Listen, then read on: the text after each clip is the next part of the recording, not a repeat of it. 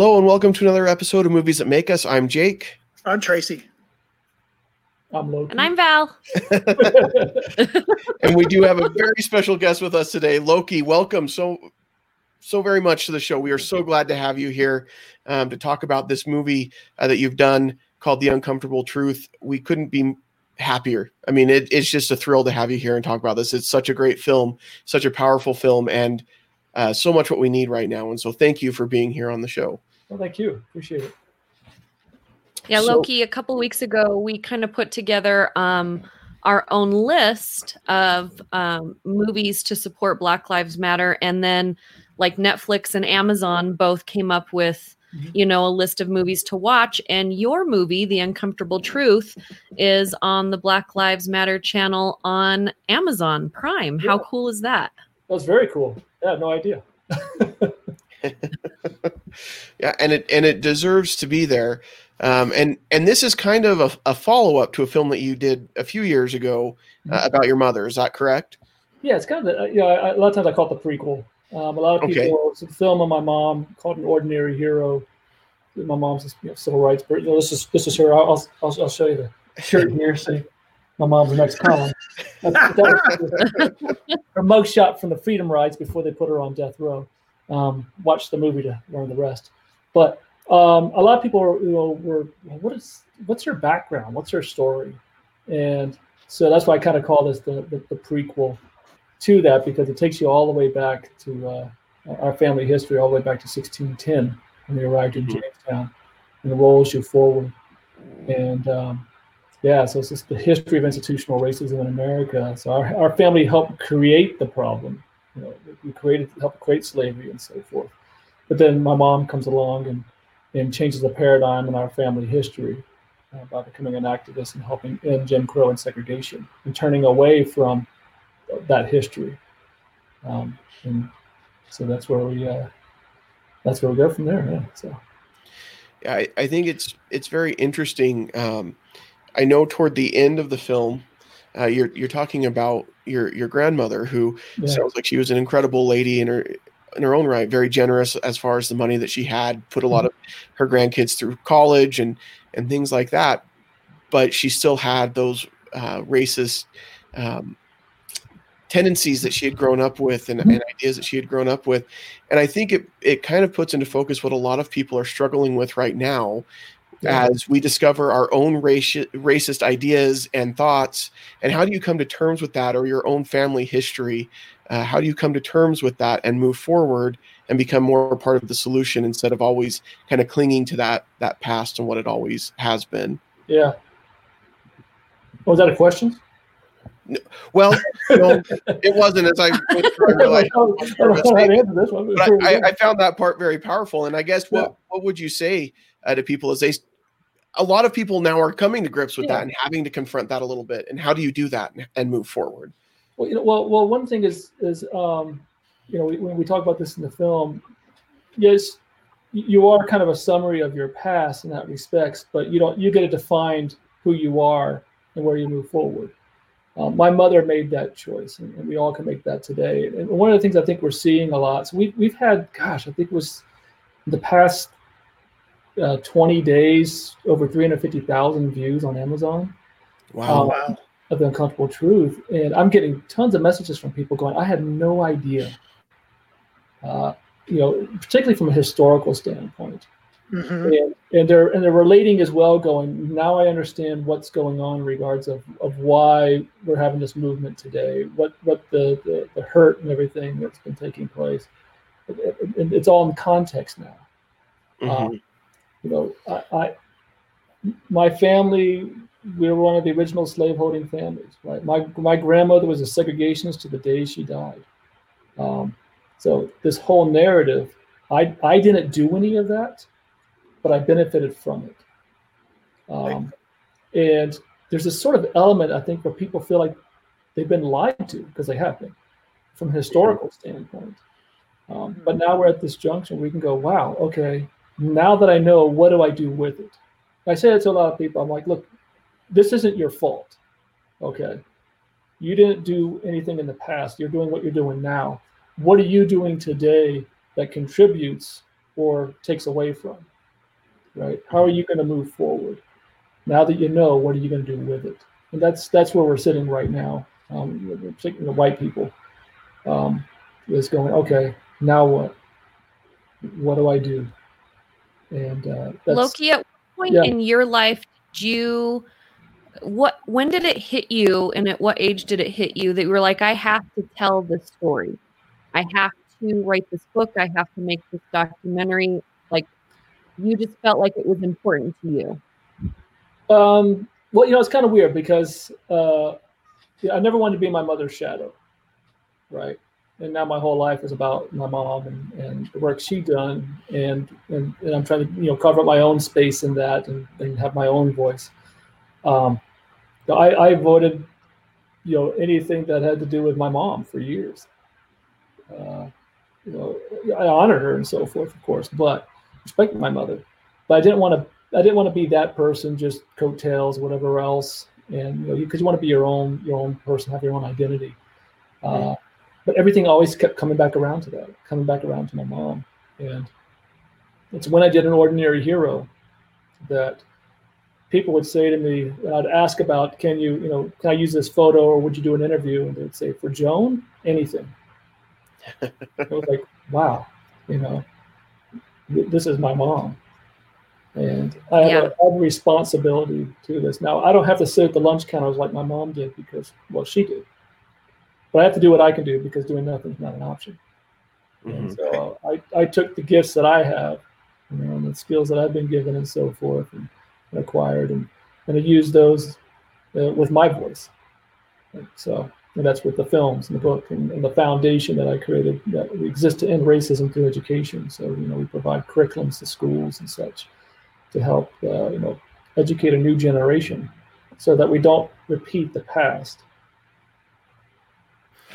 there was a couple of points in the film i mean there was a lot of information in the film that that i wasn't aware of and it's very educational but there were a few points that really hit home to me um, and they were at they kind of bookended the movie at the beginning yeah. of the film you open up right out of the gate and you say you know my family owned a hundred slaves. Mm-hmm. And in to stand in front of a room and to say that to a mixed crowd, like I, I have, you know, goosebumps right now because that is it is the uncomfortable truth to say something like that and then to find out that that indeed is not the truth. Right. It's this truth um that you know stories have just like become myth and myth becomes stories and you kind of explain that in the movie and so you don't really know what to believe until you start asking questions. But back then people just chose sides. A lot of people didn't ask questions. They just took whatever they heard and they're like this is my truth and this is mm. how i'm going to live my life and lives were hurt because of this. And then to jump forward, you were on social media, which is where a lot of us get our news these days, whether it's correct or not. And you saw a couple friends of yours unknowingly being racist, and you just thought to yourself, you know, and this is something we see every day. Somebody yeah. just saying it's joke. Mm-hmm. Don't take it right. so serious. Lighten up. It's just a joke. But to a lot of people, these things are not jokes. And then to another half of people, this is their reality that they've chosen to be their truth is to believe these things. Right. So it's so crazy to me to have stories from two very different generations. Mm-hmm. And yet we have people believing the same things because they're just stories being spun and you just right. decide not to question them. Yeah. Well, so you know, how do you like, go no, go ahead. Go ahead, go ahead. What, I was going to say, so I mean, it seems so far yeah. apart, these two generations, you know, us now, and then, you know, back when your grandmother was younger, but it, we're not that yeah. different. Um, we're, well, we're not. It's just the technology is. Uh, the myth, yeah. the myth making still exists. And so my, my family, the myth making, you know, was my grandmother was very, very poor. I mean, she used to tell us stories of she had a Christmas when all they got was an orange, right? And but so the, the myth making was this hundred slave narrative. You know, mm-hmm. Look how you know look how wealthy we are, and this sort of stuff. Um, and America is the same way. We have this myth making that we do about our history. Uh, because no one likes to think of themselves as an sob right? Right. Um, and so so so that, that carries through. You know we, we we have a tendency to do that in our personal lives. Facebook's a great example of that instagram and so forth. No one ever tells the boring stuff. They always just tell the great stuff right? Right. But um uh, when but but what we miss is the the opportunity to learn and to grow so um, you know american history is told very much this you know we went from great to greater to great to greater you know and we just keep on going right? We, we, you mm-hmm. know, we started awesome and we just kept getting awesomer right? And that's obviously not the case but a mm-hmm. lot of that's missing. And our families do the same thing. So by by deconstructing the mythology of my family where myth becomes legend right? And legend becomes fact and whatever uh, right. that in american history Juneteenth is a great example. We just had this. Mhm. So, uh, we we kind of gloss over the whole idea of um, you know that America made slavery, right? Chattel slavery, and you'll get people Right. who go, "Oh, "Yeah, well, you know, we had slavery in Africa." Like, "Oh, okay, if you want to talk about that, we can. I, don't, I know you don't know anything about it, but um, we live in America, so let's talk about America. And um, we, we kind of gloss over the whole what actually happened to create that and, and the debates that took place. You know, when they're writing the Declaration of Independence and signing it and so forth, there's these debates that are going. Can we really? Should we really have slavery when we're talking about independence and freedom? And yet they kept compromising. They kept falling back on on their old ropes. But yet, you know, Juneteenth is a celebration of four million people freed from the worst kind of slavery right? American chattel slavery. Now, America created it, but we also ended it. You know, and yes, we, we so there's progress, but then we fell back into Jim Crow, right? You know, you take two steps forward, one step back. But then America rose up to its challenge, and and you know the citizens, and you ended segregation, and, and you know, and, and you had the Voting Rights Act, right? Now we're seeing this resurgence again and so there's this this this progression that we can learn from our mistakes. And we're we're trying to form a more perfect union. We're not there yet. And so that's much more interesting and a better way for people to learn than just, you know, everything's perfect. Right. Mhm. right right So so from a family standpoint, telling that story and and you know, again, it's like you said, you're telling it to a you know, this this mixed audience. I mean, oh my gosh, you, you know, you're airing the laundry, if you will, and, and it's it's like, well, yeah. I mean, until you're willing to confront the truth, uh, you know, you're just you're just living in a lie, um, and that's not a healthy way to live. Once the truth will set you free, we've heard that before, right? Mhm. right there's a great liberation that comes with that that gives us this opportunity to really then grow um, and grow not just as individuals but our relationships with people. We, you know we live in a very hyper segregated society and it's conditioned we're conditioned that way. Uh, people well there's not a lot of black people in utah. There's there's plenty of black people in utah you know and you know and and, and asian americans and you know and, and hispanics and so forth. And there's, there's utah is actually kind of diverse right Mhm. if you go looking for it. But you got to make that effort. But if you're living in your biases all the time, you're never going to Mhm. get anyways. and I, very really like um, what powerful part. Oh, go ahead. I, I was just going to touch on the on the education part, um, Loki, because I mean, like I never knew about the the uh, situation that happened in, Ta- in Tulsa Right. with Black Wall Street until I saw in Watchmen back in March of this year. Right. Um, I know about the the bombings that happened in Philadelphia. I didn't Right. know about a lot of these things, and and my family. my mom had a very romanticized version of the South. She, she was very interested in the Civil War, and she had a very romanticized Mhm. uh, vision of it. And it was interesting in your film when you talk about Stone Mountain because they took us there once, Yeah. and I was just like, at the time, I was going, okay, this is cool. I mean, my mom was telling me, you know, this is all about states' rights, and and I didn't know a lot of the history that that had occurred and happened Mhm. until I was in college and even beyond. Like I said, I didn't know about Tulsa until a couple months ago. Yeah. So I think it's incredibly important that we continue to educate ourselves. And I, I thank you for putting information into the schools. Yeah. Well, you know, it, it's and it's there's a thing where people of color in particular get really frustrated. You know, uh, how do you not know this?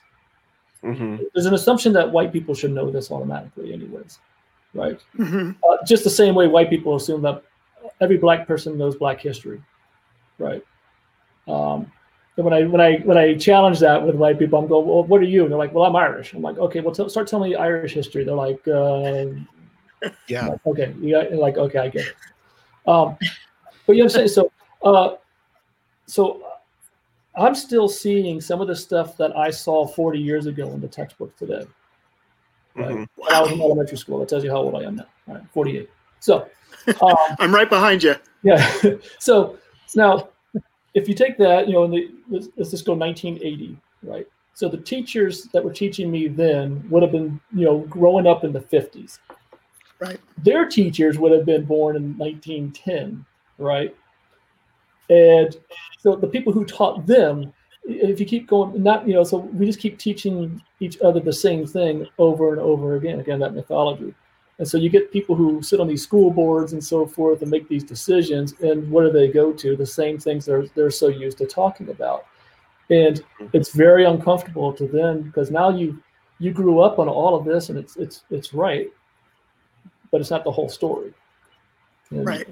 And now all of a sudden, you know, you're you're you're challenging someone's sense of being, right? And that's what's Yes. going on with these statues, for example. Like when we talk about you know, the lost cause and the scorification of the South, you know, uh, you know, state rights, the right to do Yes. what? Let's have this conversation. But. Yeah, then you have this these one statues- specific right.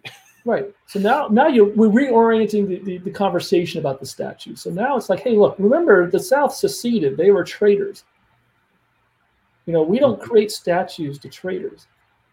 Uh, I, I said to someone recently, I said, look, if an American soldier went during World War II, went off and fought for the Nazis and killed Americans, and then came back, would we build statues for him?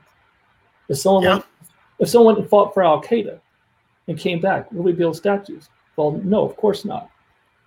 So why would we do it for Confederate soldiers? And they don't know the history of that. Let alone what what does that do to our brothers and sisters, uh, black brothers and sisters who have to see that? Because memorials are meant to say this is the ideal. This is what we want people to be like. This is the values that we honor. Well, we're starting to understand now that look, those statues do not represent the values that we want America to be and our ideals, which is we don't believe in enslaving people. We fought a war for it. Why would we continue to memorialize people for that? This needs to end. Yeah. I think that's a great point. And listening to you talk about history, uh, it reminded me I, I studied history at the University of Utah. One of the classes I took uh, was African American history, which is such a weird idea that there has to be a separate course that teaches all of these things. And, and that's where I learned about a lot of the things like the Tulsa Massacre and like Juneteenth and things like that that I hadn't learned up to that point. Um, and I'm grateful for that experience. And as you talk about um, taking down these memorials uh, and discovering history and learning about history, what are some good resources and places for people to go? Because it seems like anywhere you go online is going to be skewed one way or another. And so, where are some good, unbiased resources for people to go, other than, of course, your film, uh, Right, right, for them right. to get some of this foremost. information? Right. Uh, well, well, nothing's unbiased. I mean, everything's filtered through something. I mean, we just have to accept that. And you can find anything to to validate what whatever your position is. That's the beauty of the internet now. Um, but for some, you know, real actual scholarly stuff, um, you know, it's it's it's there's take a look at the New York Times bestselling list right now. And Mhm. that's a great place to start. Um, and that, a lot of that is about deconstructing this, this white narrative and so forth. Uh, from a historical standpoint, there's a, you know, actually I got a book right here. It's an old book. It only goes to 1964, but it's uh, before the Mayflower. hmm it's a great history book. Um, you know, for example, um, there's uh, Carol Anderson who wrote the book White Rage. Uh, Mhm. That's great. That's on the best-selling list right now. That that's a great, great book. Um, there's there's I'm trying to think of like all the different books out there. the brain goes to freeze. Um, there was know, a lot that you listed in the movie, well, and yeah. you went kind of through your your collection yeah. in the movie. Frame, freeze the frame, zoom in, and look at my bookshelf, and there's even more. Perfect. Uh, Perfect. Yeah, but, but you know the films and stuff. I mean, obviously, I can you know tap my own. You know, by all means, you know the newest one after Selma about voter suppression. Um, mm-hmm. But there's, there's plenty of things. You have to you know you have to take everything for for what it is, but add to it, and and then start to just kind of fill your brain because we've. Uh, we default to these biases because that's what our brain is filled with, right? Mm-hmm. This this long history of information that just tells us, you know, how to think. And so that's when I say in the film The Uncomfortable Truth, you know, look, even my mom still has racist tendencies. Mm-hmm. Gosh, how's that possible? I mean, she's you know, she's Joan, and it's like, well, because she grew up in America. But right. she's worked really hard to reprogram her brain and that when something comes up she then analyzes okay why did i think that? What what triggered that? And starts to do a deep dive on herself. Instead of just like ah oh well you know that was unfortunate or or not even care not even think about it or create an excuse. We get a lot of excuses for ourselves. Or when we say something people make excuses. Well let me give you a, a quick example. So I have a film called Black, White, and Us, which is about racism through the lens of transracial adoptions in Utah mm-hmm. a mouthful. But it's about white families who live in Utah who thought racism was over and then adopted these black children. And then suddenly realized, oh, it's still you know, alive and, and kicking. And, and in the film, this this this character says, you know, he's, he's, he's having an epiphany. He's working on this book called Courageous Conversations, and he's and his co-author, who's who's black and from Baltimore. This one guy is white from Utah. And he's like, you know, what do I do, Glenn? What do I do to end racism? And his answer is very simple. He says, believe me. Just believe me. So when our friends tell us that something happened, we mm-hmm. don't try to qualify it. Right. Qualifying is actually for us because we feel safe in the myth. Right. I say mm-hmm. that comes the truth. We like the myth. It, mm-hmm. makes us, it makes us feel good right? And anything that counters that, all of a sudden we get uncomfortable. And so, well, clearly the cop must have pulled you over for something. Right. Right. And well, well, maybe maybe you misinterpreted that. And that's that's that's that's the purpose of all of this, uh, is to have that understanding, um, so that we can go, okay. They, they always the question Levon Brown says to me all the time is, you know, now what? Great, you know all this. Now, what are you mm-hmm. going to do with it? Right. Uh, yeah, I want to talk about Levon Brown for a minute and kind of jump back to the film yeah. um, because he is such an intricate part to the storytelling. Um, because what I like so much about this documentary is that you get all sorts of perspectives because mm-hmm. there isn't just one side to what racism looks like or feels like and to have right. Levon there and to see him and your mom you know uh, together for a minute was she's so tiny and to imagine her and him sitting at these counters you know and no thinking she's getting pulled out um you know they're both being you know two totally different people being pulled out of you know these restaurants or you know off the buses or you know during this but yeah. they both just felt like they needed to be there mm-hmm. um and and when he talks about you know this is when you say quantifying he talks about when people say well what about black on black violence right. and he's right. like well what about white on white violence like right.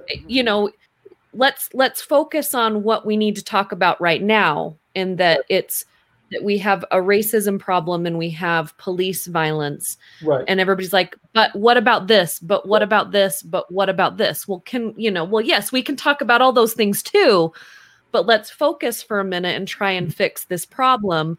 And um you know his stories about you know neighborhoods and right. you know how people want to have those conversations you just kind of opened your eyes uh, about what we don't see from our side right, uh, yeah. and yeah, and i have to say even though this is a, a very heavy educational documentary, there's some humor in here. I laughed yeah. um, a few times when your mom's like, and you know, we have the kids to prove it, but Yeah. she's like, well, you've got your kids and I've got my kids. And, you know, there's a couple times you like to slide in a little joke um, here and there. And, you know, I caught it, but, you know, it's okay to have humor. Um, but it also, you know, all of these things we need to talk about. But, you know, tell me how he has been such an influence on your life. You said you've known him now for a long time. I'm sure you Yeah. guys have had a lot of conversations. Well, and we still do every week. Actually, we have a podcast called The Uncomfortable Truth, uh, where we continue Nice. that conversation that we started in the film, and we, we continue to expand on that and talk about things topical today, and and other things that we never even touched on in the film.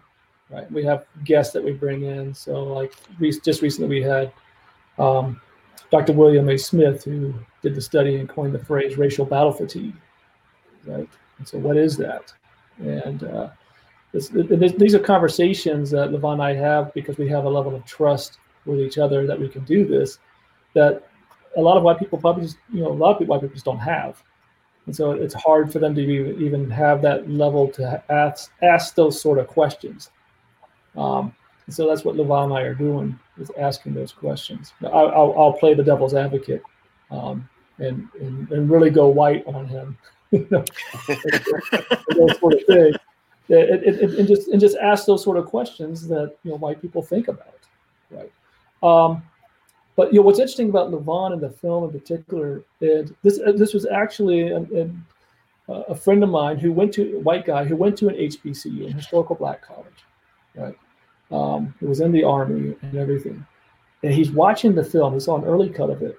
He's he stops about halfway he, uh, watching it. He calls me up. He says, "I don't know, man. I don't know. I, I just." I don't know about this Levon guy. I think he might be too, a little too little little too out there for some people. I said, keep watching. By the end of the film, he was like, "Oh, I get it, man. I just I just love this guy," um, because he starts off the film saying, "No, I never liked white people," Right. Mhm. and white people go, "What did I do? What? Right? Yeah. How don't you like me?"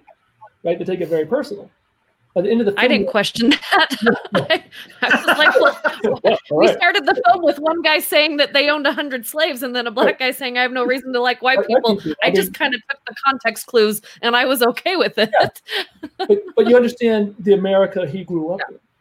Right. But then you Yeah. understand, you know, his experiences, and so I, I will, I will throw out my, you know, my world, as well as the stats, and then Levon gives it the perspective from his position, right? Um, my my mom was the first white woman he ever trusted, because trusting a white woman in Mississippi would get you killed. Right. He knew that from an early age because he was 11 years old when Emmett Till was killed in 1955. So all the evidence told him, you know, you got to be careful around white people. And that's the history he has. Um, nothing I did, but, um, you know, that, that, that caution was built into that from his experiences. So then along comes my mom. And that story she he he doesn't she doesn't want him to tell at the very beginning, you know, at that museum, and he's like, "Yeah, we, you know, we weren't going to tell that story." Well, we actually do tell the story on the podcast, and it's a very Oh. telling episode uh, for those who actually want to do something. Uh, who now now they know, and they're like, "Okay, I got this information. I've watched the film. Now, what do I do? How do I get involved?" If that particular episode is called um, "The Wrong Time to Be Right." And Okay. it's not just my mom. And it's not just because she's white that that we find out in that podcast the dynamics of what's going on, um, how how we can all how we all need to operate. Um, but Levon is just yeah, he's just just just incredible individual. After the film, a couple years later, he uh, actually had a stroke. Um, he's doing better now. He's probably about eighty percent back, and sometimes you, you sometimes he's a little more than than other times on the podcast and stuff. But he's he's still very much with it and has his mobility and stuff. But uh, yeah, he's just him and I just had that rapport and we understood each other. And and he When does you said that your mom was very, um, you know, everyone liked her because she wasn't, she was who she was. She was exactly, you know, the person that she seemed. There was no pretense. She was passionate. She wanted to help. And she had a lot to lose by doing this. And he said he didn't really understand. Like she's this white girl that has everything coming Yeah. to her in a good way. And she just said, I don't care about any of this lifestyle that's being handed to me. I feel like I've got to go over here. And they and people just trusted her. Not everyone. No. Uh, you know, Levon didn't trust her in the beginning. You know, what is what is she up to? Even when she was at Tougaloo College, uh, which is you know historical black college, she was the first white student there. It was like, okay, she's she's had it easy. What is she up to? There's always that level of suspicion. Is she a spy? You know, or anything else? um, and it's building that level of trust because there's there's a, that massive level of distrust that exists, you know, in the African American community for very good reason. When you watch the film, it, becomes you know very evident uh, and understandable. Um, and it's not you personally, right? Uh, it's just the way society has been structured by us to create that level of distrust. Um, so that, that needs to be earned. And my mom had to do the same thing. Now she, you know, she was already involved in the movement and stuff, so people knew that there was those elements. But again, that that's great on the surface, but individually, Levon, for example, I mean, he was just like, I, I don't know, I don't know about it. What is she up? What is she up to? And so there's that level of proof that had to take place. Of course, you know, white people, a lot of white people didn't like my mom, you know, for what she was doing. She's a traitor and you know, all those sort of things. But even her own parents, you know, her mother in particular, was aghast at what she was doing. So, yeah. Yeah. Yeah. Um, Jake, you were going to ask a question? yeah. Oh, Tracy's got one. Go ahead. No, no, go ahead. Go ahead, No, Jake. go ahead, Tracy. Rock, paper, Loki, scissors. um, I, I just wanted to, to to wanted you to elaborate for those in our audience who haven't seen your film yet. Mhm. Um, I think when we're taught about slavery, there's still kind of this glossiness that we put on it, and we talk about picking cotton and being out in the fields. We don't talk about and and even after slavery ended, um, I, I want to talk for a second, if we could, about Jesse Washington yeah, and the story and and his experience because yeah 17 year old. it blew me away. Yeah, could you please, for our audience, kind of go into that for a minute? Yeah, so Jesse Washington. So this this is taking place. Um, there's there's massive amounts of lynchings taking place, and this is going up in you know, gosh, from the 1880s and, and you know up until the 1960s. it was uh, one person was lynched every other day in America for 88 years. Jesse Washington was one particular example. Now there was actually two, but I never told the second one in the film. I took it out. Um, but Jesse Washington in particular was this 17 year old who was accused of you know, raping a white woman and or something to that effect. It's always that. It's always something sexual, right? It always has to be the Right. case. Uh, that's the easy, easy thing, just like in Emmett Till.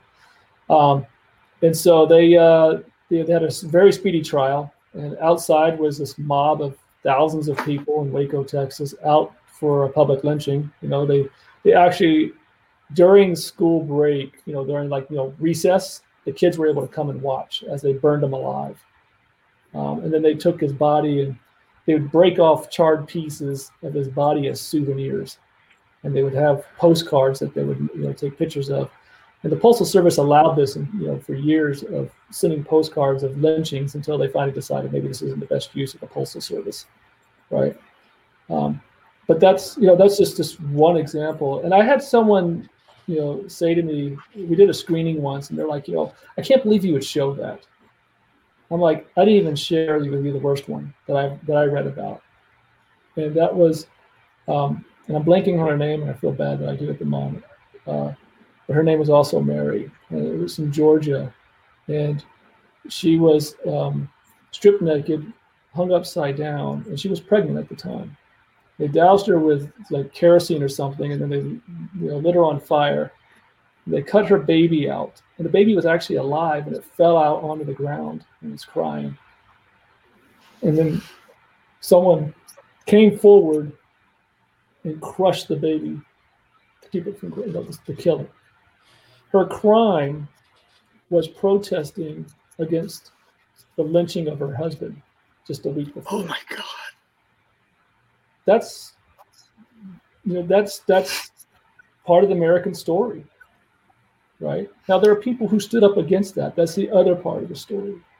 Mm-hmm. Um, we have to remember both sides, but there, there's there's this ugliness, there's this history, and so when we we come to a George Floyd, we come to a Ahmaud Arbery, none of this is happening in a vacuum, and this is why you have Black Lives Matter. This is this history that that's this culmination right here. Uh, just because your well, I, I said your white ignorance is not the same as as someone else's black experience.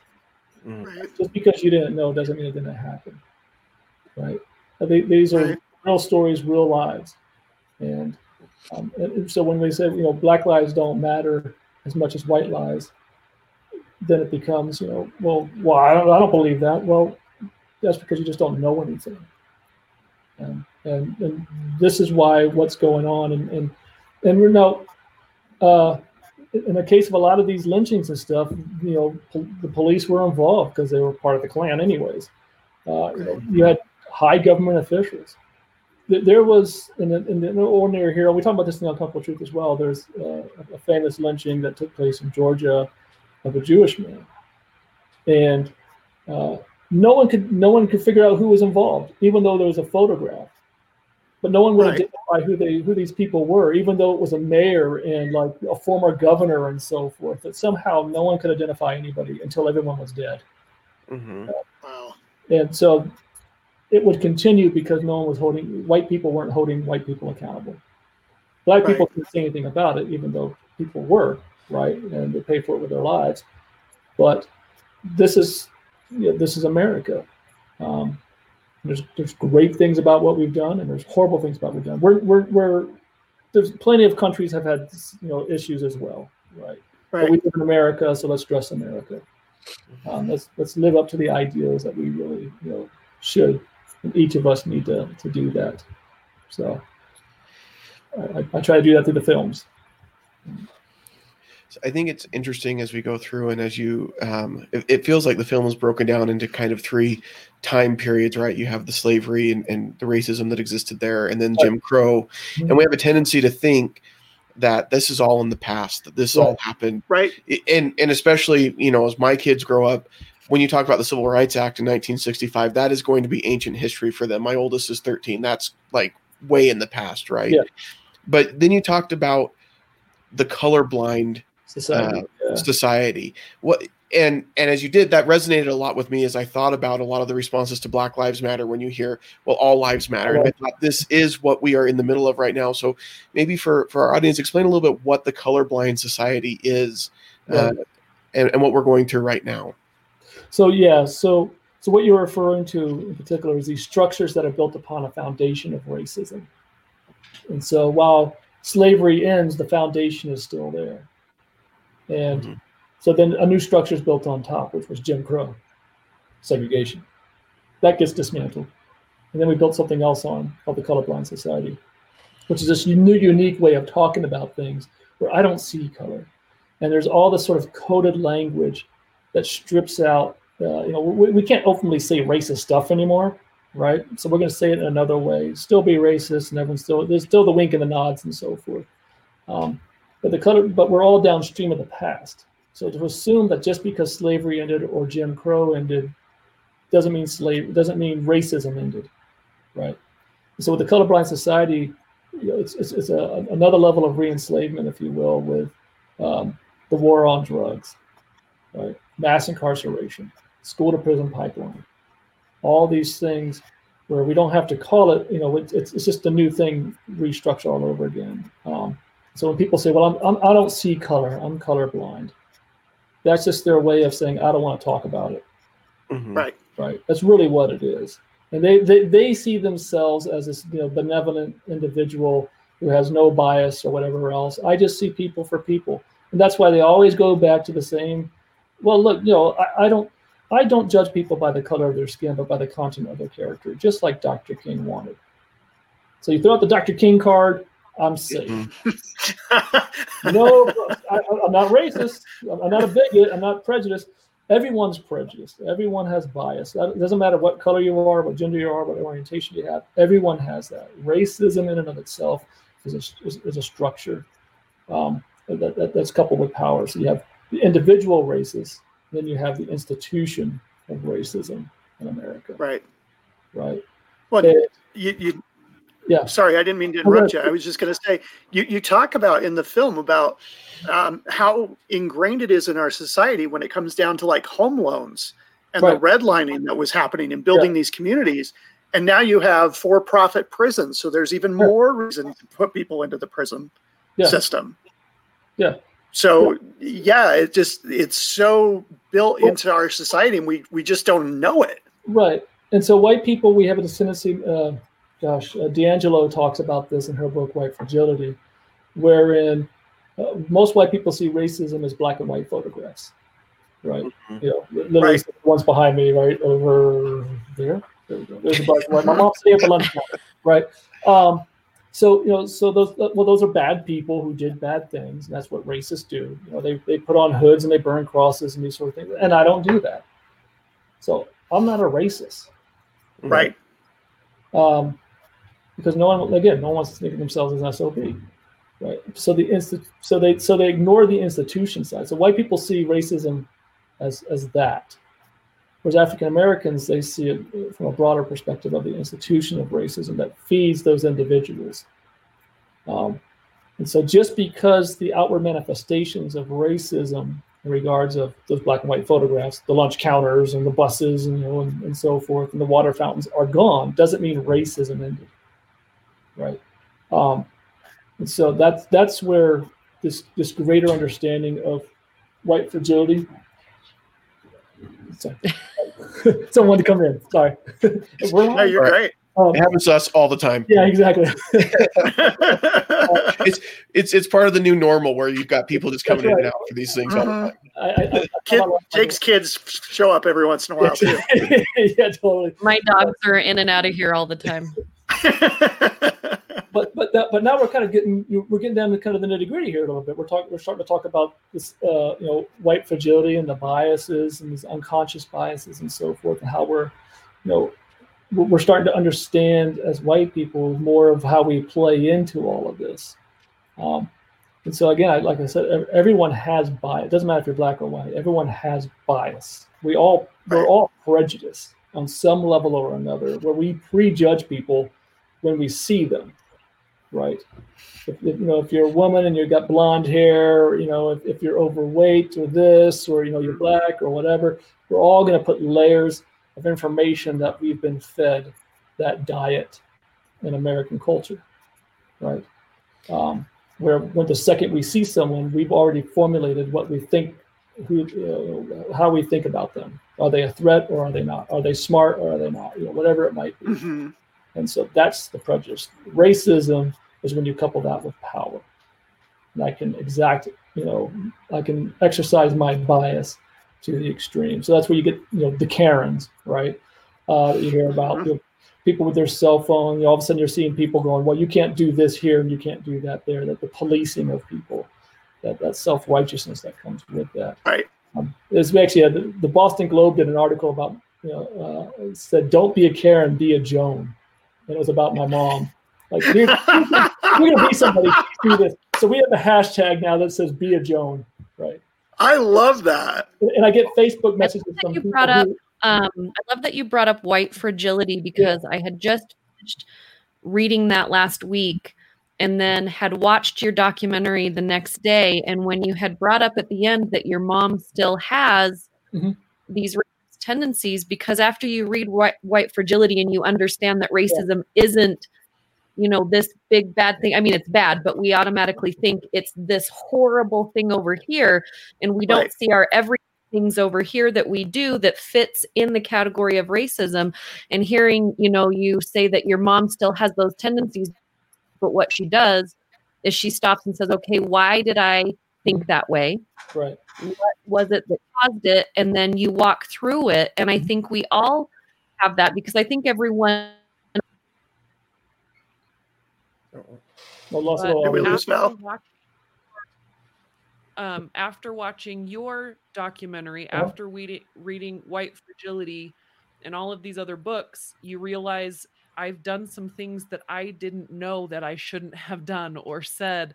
I Yeah. didn't know that this fit to this category. And so then you can now you educate yourself. Then when it happens, ask yourself why you felt that way and then fix it so that you do not do that again. And I think that's the process of every individual person. If we want to fix this problem, we need to start with ourselves. Right. Right. Yeah, it's it's you know it's uh, when, when I'll talk, I'll, I'll, sometimes I'll give talks with you know with, you know dialogue with uh, corporations or whatever and, and these groups and stuff and and I, I did a training with some teachers back in Virginia just recently and you know over, Zoom and stuff. But I you know I said I started off said understand none of this is your fault, right? Uh, you, you can yes you can actually really say and be honest about saying i didn't own any slaves. I hope you didn't you know but well you don't. But i didn't own any slaves. I didn't i wasn't part of jim crow. It's like yes none of that is your fault. Um, but you, what are you doing now and how are you what are you doing to perpetuate what's going on right what's you, what's your role in this and people don't really understand you know how the brain works in this and this is why i say you know we're all prejudiced so the brain actually takes in uh, 11 million bits of, of information at any given moment in time, but we can only really process about 40. Mm. So what's what's it filling in the middle? And this is an evolutionary thing because you know when a lion's charging towards you or a bear or something, you don't want to sit there and process 11 million bits going, gee, I wonder what's going to happen, right? stories you've been told. You have ever been charged by a bear, right? But all the stories you've been told, you might, you know, everything in between, you know, whatever you've seen in media and these sort of things tells you what's going to happen, and so instinctively you you take off, right? Right. So that's where we all prejudge. And so when we have you know a young black person who's wearing the hoodie, you know, fits, you know, you know, is straight out of central casting, if you will, is walking Right. towards us. Oh no, the tense, you know, the tension builds. Now, black people do this too, right? Because they've all been fed the same diet, right? That we have this layer of judgment on an individual. And that's a survival thing. But we've been taught to think that. And that's part of the problem. And part of that is that, that history lesson that we go through. You know, the, the you know the, whole thing of the, the criminal black man, right? The, the, the black beast Mhm. rapist, you know, all these narratives that, that play into this. And how we handle that now that we know, because now we have the films and so forth, or the information, read the books. Now that you know, what are you going to do with it? hmm right. and how wh- and what are you going to do to end it? I have people say, I don't teach my kids to be racist. I'm like, I believe you, but do you teach them not to be racist because of the Mm-hmm. Right. And I say in the film, don't worry if your kids aren't racist, society will take care of it anyways, right? Uh, unless you actively are doing something against it, then you are helping perpetuate it. Your silence is affirmation that everything is okay, that those jokes or whatever else uh, when someone says something at the office and you just "Uh, I don't feel comfortable saying anything back, you know, or correcting somebody, then you are validating it, what what is taking place. Um, so we need to make sure that we aren't doing that. That we that we are making sure that there is that counter narrative, and as each of us take responsibility for ourselves and in our own homes and in, in our circles in- influence, that's where the change is going to take place. The uncomfortable truth is just the first step of Mhm. getting that knowledge. Levon, I was talking to him the other day, and he's like, you know, I just watched the film again. I'm like, really? I, I can't, I, I can't watch it. but he's like, yeah, it's all right. I'm like, yeah, yeah, okay. I was like, but he says, you know, what I really liked was the most important thing in the film to me. He said was when we're all sitting down eating together. You know, and that's what we need to be doing more of. Is we, you know, after COVID, of course. Um, but it, it's, it's having those sit downs. You know, ha- having there's something about having that meal and just just you know just experiencing each other just on this this normal level. Um, Mhm. and, and when you because when you get to know someone when they're in your home or you're in theirs and such, and the, and the walls start the barriers start to come down, the fears you know evaporate, and you know you can't have that hate through that fear and everything else. And that's where the real, that's where everything starts to really start to change. Again, it's it's up to each of us to make that difference. My mom, you know, my mom says, you know, I can't do everything, but I can do something, because doing nothing's not an option. Um, I love that. I I don't have to sit at the lunch counters because my mother already did, right? But I have to do what I can do, and uh, I, I chose to do films. Um, it's not a great way to make, make a living, but uh, nonetheless, you know that's that's what I could do to to contribute to the to the dialogue to, to help move you know continue that legacy and move things forward.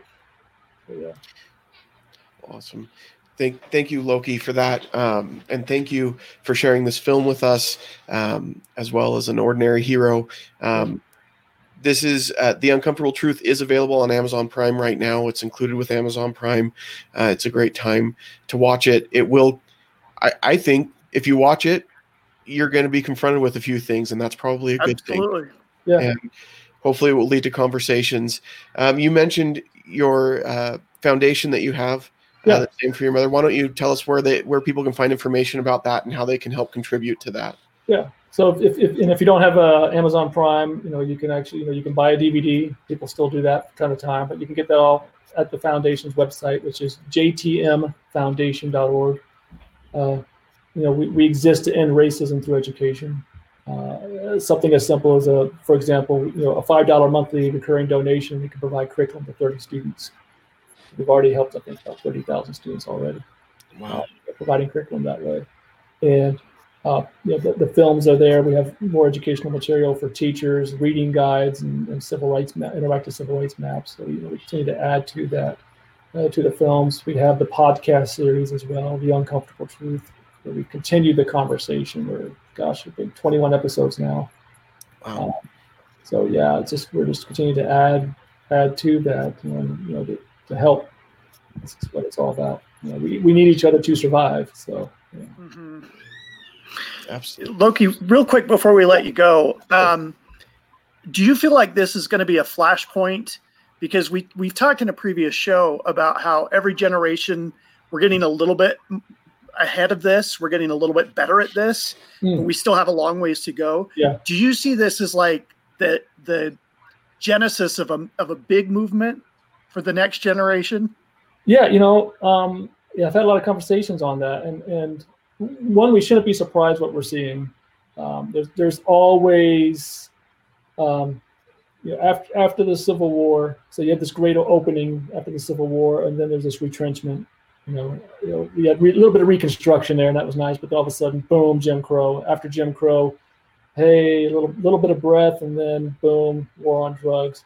We have Obama, right? Now, for a lot of people, that was a great thing. For some people, you know, it wasn't. But Mhm. we're seeing a reaction to that progressivism, right? That's where we're living in right now.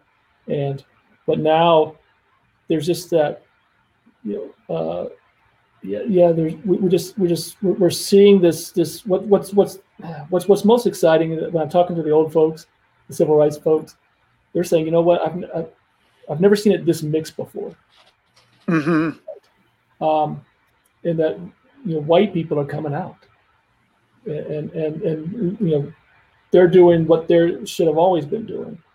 Um, you know, I, I've told people, you know, look, racism is a white person disease that we constantly ask African Americans to deal with.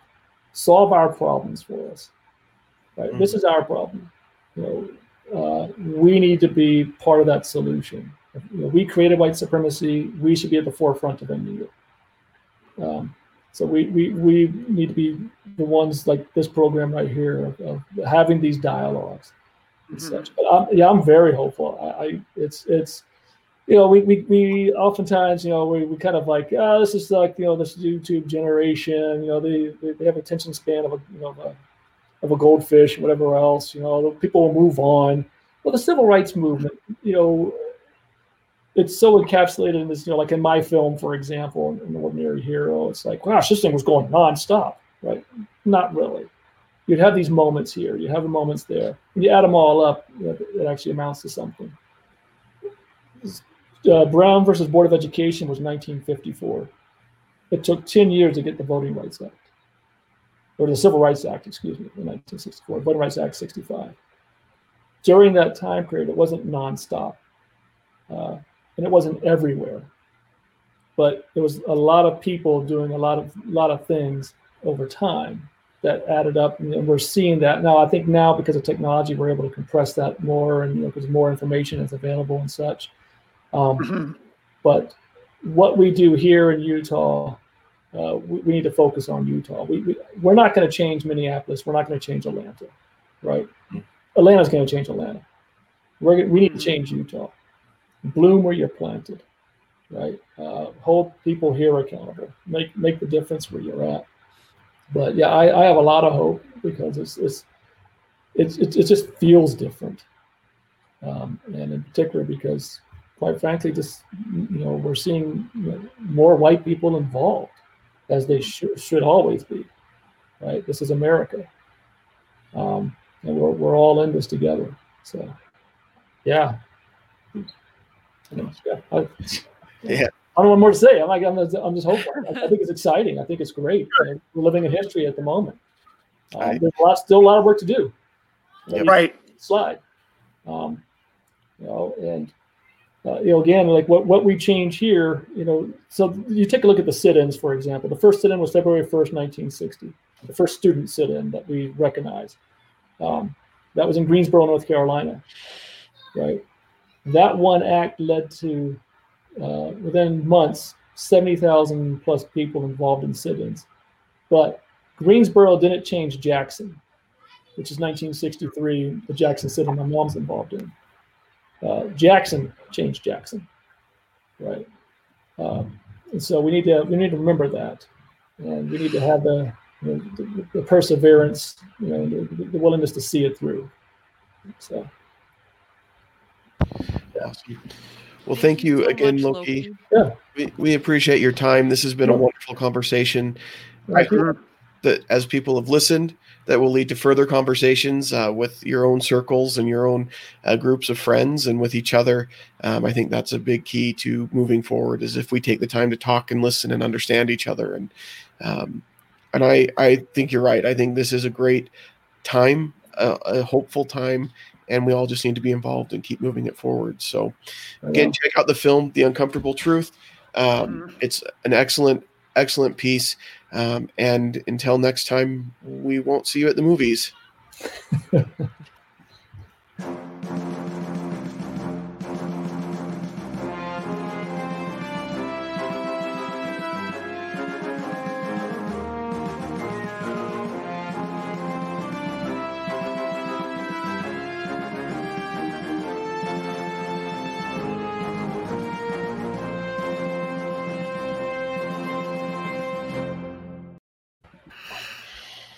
all right.